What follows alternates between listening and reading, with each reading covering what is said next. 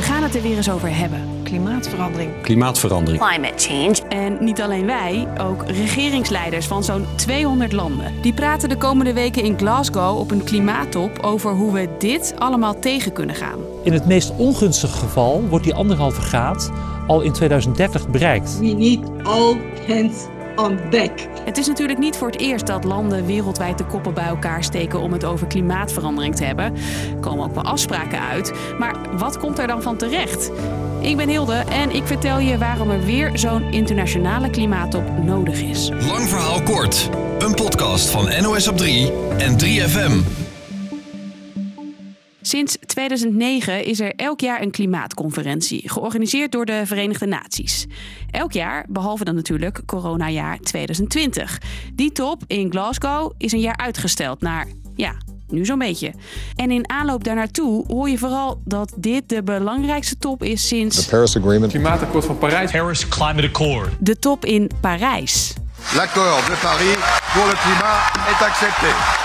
Ja, ik denk dat het een historische dag is. The whole world is watching. Voor het eerst ooit legden bijna alle landen ter wereld in een akkoord vast dat ze iets aan klimaatverandering wilden doen. Ze spraken af dat de opwarming van de aarde onder de 2 graden moet blijven. Het liefst komt die uit op 1,5 graad. De uitstoot van broeikasgassen moet stoppen.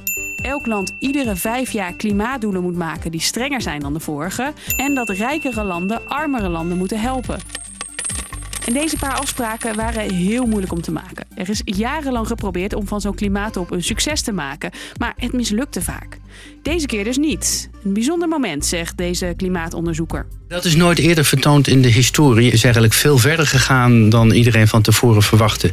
En het was historisch dat ook China en Amerika meededen met het Klimaatakkoord van Parijs. Dat zijn de landen die het meest vervuilen. Ook al stapte Amerika er wel een paar jaar uit. The United States will withdraw from the Paris Climate Accord. Maar de Amerikanen kwamen ook weer terug met de nieuwe president, Biden. Dus, klinkt mooi, die afspraken. Maar is het ook wat geworden met dat Franse akkoord? Het korte antwoord? Non. Het gaat niet goed. In 2015 werd de tekst op papier gezet en sindsdien stoten we meer uit, wordt het warmer, smelt er meer ijs en stijgt het zeewater. Corona brak die trend een beetje. Doordat we minder vlogen en autoreden tijdens de pandemie, stoten we minder uit. Maar het scheelt heel weinig. 0,01 graad minder temperatuurstijging in 2050. Op dit moment is er zelfs een recordniveau aan CO2 in de lucht.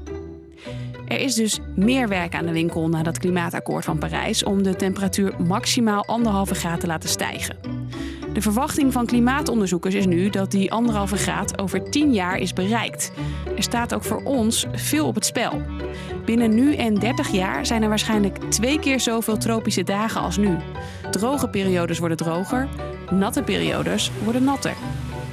En in 2100 staat de zee mogelijk 1,2 meter hoger dan nu. En is er meer kans op overstromingen, zoals we deze zomer ook al merkten. Het water kwam achterom naar binnen, het kwam van voren van de straat naar binnen en het kwam vanuit het dakterras, ook uit het plafond. De afspraken leiden dus nog niet tot grote daden. Landen moeten veel meer doen om klimaatverandering tegen te gaan. De baas van de VN zegt: Our window of opportunity to prevent the worst climate impacts is rapidly closing. Met andere woorden, het is nu of nooit. De afspraken in Parijs werden niet gehaald. Met de laatste plannen die landen inleverden, stijgt de opwarming deze eeuw naar bijna 3 graden. In Glasgow gaan landen het nu hebben over hoe ze hun uitstoot naar beneden gaan brengen.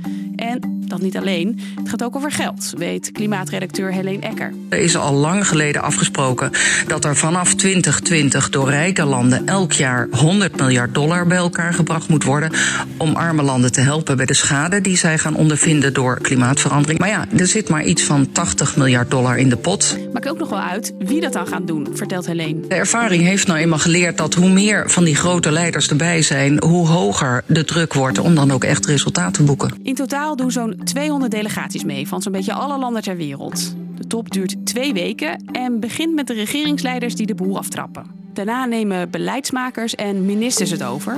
En ook milieuorganisaties en de industrie komen naar de top. Maar zij mogen officieel niet mee onderhandelen. En aan het einde van de top, dus over ruim 2 weken... komen de regeringsleiders weer terug. Zij vieren eventuele resultaten of geven het laatste zetje om onderhandelingen te laten lukken. En in de tussentijd zijn dus veel ogen gericht op Glasgow, zegt ook de gastheer van de top, Boris Johnson. The Glasgow COP26 summit is the turning point for humanity. Dus, lang verhaal kort. Dit weekend begint de klimaattop in Glasgow, die 2 weken duurt. De VN-conferentie hebben 200 landen het over aanscherping van de maatregelen om de klimaatverandering tegen te gaan. Het wordt gezien als de belangrijkste top na die in Parijs in 2015. Dat was hem weer voor nu. Mochten er dingen uit de klimaattop komen die jij echt moet weten, dan hoor je die hier natuurlijk in een nieuwe aflevering van Lang Verhaal Kort. Voor nu, fijn weekend.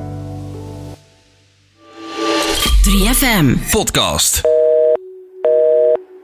Ik heb geen flauw idee waar ik mezelf nu instort. Wat doe je als je je vader nooit hebt gekend? Bestaan er kinderfoto's van mij waar hij ook op staat? Nee, ik denk het niet. Nee. Je moeder heeft het gezegd van toen, ik heb zo hard gebeden toen jij in haar buik zat van, kan die alsjeblieft in niks op hem lijken? Ik heb zijn nummer gewoon. Ik kan hem gewoon bellen, maar ik durf het niet. Joram Kaat zoekt het uit in de podcast Who's Your Daddy? Check hem via de 3FM app of jouw favoriete podcastplatform.